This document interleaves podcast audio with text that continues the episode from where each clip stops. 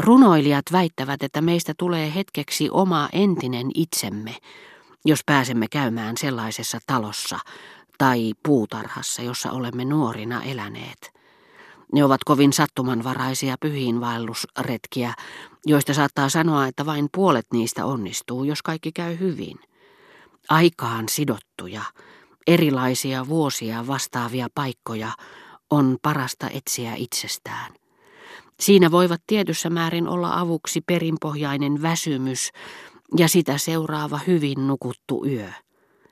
Saadakseen meidät laskeutumaan unen syvimpiin kaivoskäytäviin, missä edellisen päivän heijastus ja muistin kajo eivät enää yllä valaisemaan sisäistä yksinpuhelua, jonka voi vain toivoa siellä jatkuvan, ne kääntävät niin tehokkaasti ruumiin maaperän ja mullan, että ne sieltä, missä lihakset juuriaan kiertelevät ja työntävät ja hamuilevat uutta elämää, löytävät sen puutarhan, missä me lapsena olimme. Ei tarvitse matkustaa nähdäkseen sen jälleen, mutta täytyy tunkeutua syvälle, voidakseen löytää sen. Se, mikä kerran oli maan päällä, on nyt maan alla. Käynti ei riitä kuolleessa kaupungissa vierailtaessa. Kaivaukset ovat tarpeen. Mutta näemme vielä, miten paljon paremmin, hienommin ja tarkemmin tietyt väistyvät ja sattumanvaraiset vaikutelmat menneisyyteen kiidettävät. Miten kevyt, aineeton, päätä huimaava, erehtymätön ja kuolematon on niiden lento, toista kuin nämä elimelliset hajaantumisprosessit.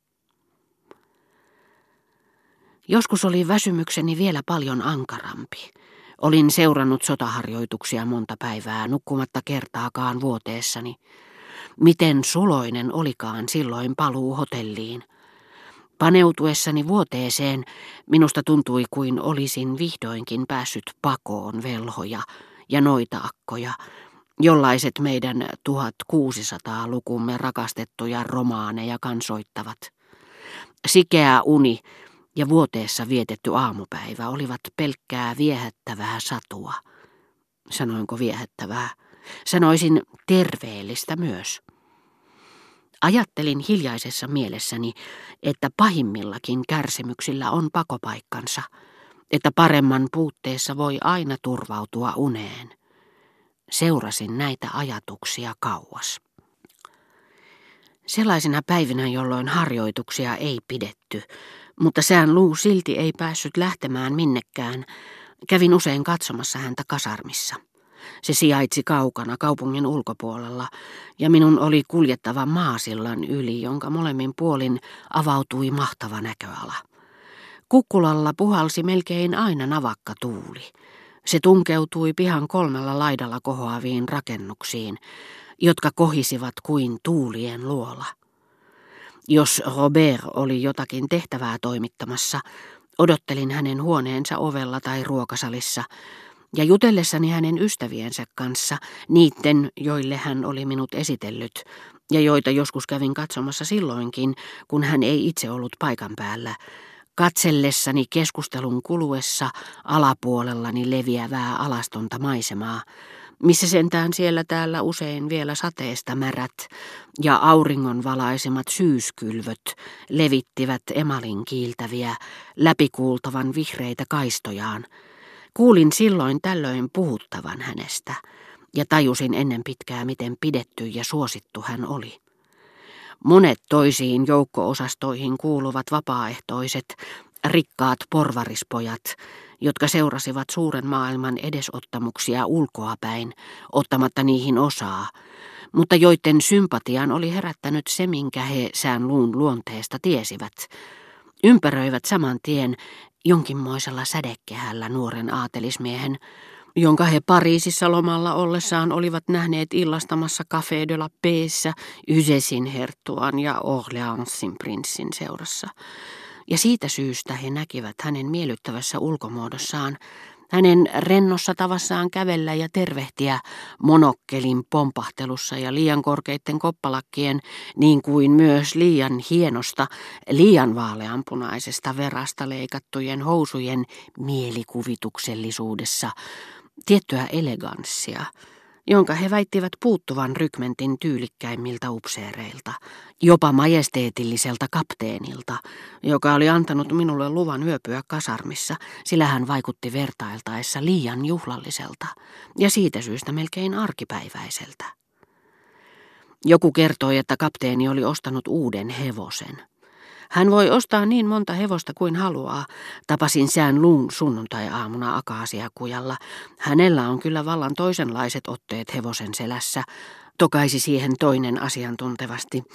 Sillä nämä nuoret miehet kuuluivat yhteiskuntaluokkaan, joka vaikka se ei samoissa piireissä liikukaan, ei silti kiitos rahojensa ja runsaan vapaa-ajan eroa yläluokasta, mitä tulee niihin eleganssimuotoihin, jotka ovat rahalla ostettavissa.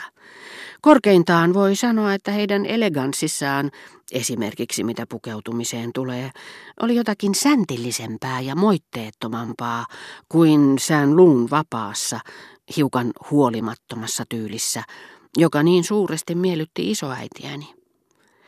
Näihin pankkiirien ja pörssimeklarien poikiin teki vaikutuksen, kun he teatterista tullessaan pistäytyivät syömään ostereita ravintolassa ja totesivat, että viereisessä pöydässä istui aliupseeri Saint-Lou ja maanantaina kasarmissa lomalta tullessaan eräs heistä, joka kuului Robertin joukko-osastoon, kertoi suurieleisesti, että tämä oli tervehtinyt häntä oikein ystävällisesti, ja muuan toinen, joka ei kuulunut samaan joukko-osastoon, väitti, että sään Luu oli siitä huolimatta tunnistanut hänet, koska oli pari-kolme kertaa aivan selvästi suunnannut monokkelinsa häntä kohti.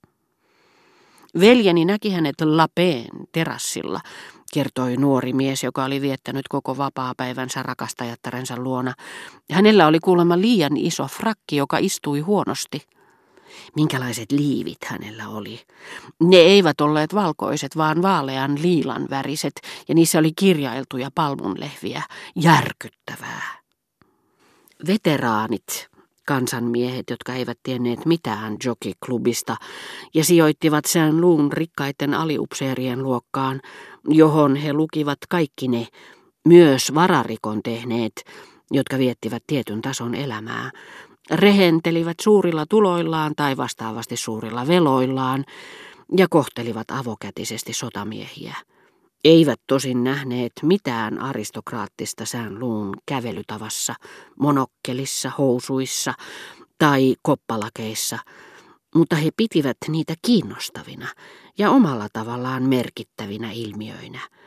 He tunnistivat näissä erikoispiirteissä luonteen ja mielenlaadun, jotka he olivat tottuneet liittämään tähän rykmentin suosituimpaan aliupseeriin, niin kuin myös käytökseen, joka ei muistuttanut kenenkään muun käytöstä, ja välinpitämättömän suhtautumisen siihen, mitä päällystö hänestä mahdollisesti ajatteli, mikä heidän mielestään oli luonnollinen seuraus hänen sotamiehiä kohtaan osoittamastaan ystävällisyydestä.